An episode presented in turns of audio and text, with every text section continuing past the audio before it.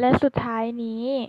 การที่พ่อแม่และครูจะสอนและฝึกอบรมเด็กในวัยอนุบาล ไม่ใช่เรื่องง่าย เพราะไม่สามารถจับเด็กมานั่งเฉยๆ เพื่อฟังคำพูดคำสอนเหมือนเด็กโตได้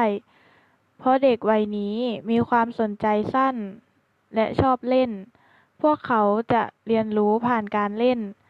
เมื่อพ่อแม่หรือครูมีความเข้าใจเกี่ยวกับธรรมชาติของเด็ก ทั้งสี่ด้านอย่างดีแล้ว ก็จะสามารถช่วยพัฒนาส่งเสริม และสอนเด็กได้อย่างถูกต้อง เพื่อจะช่วยให้เด็กเติบโตขึ้นอย่างอบอุ่น และมีความสุขทำให้เด็กสามารถเห็นคุณค่าของตนเอง มีชีวิตที่สมบูรณ์ และ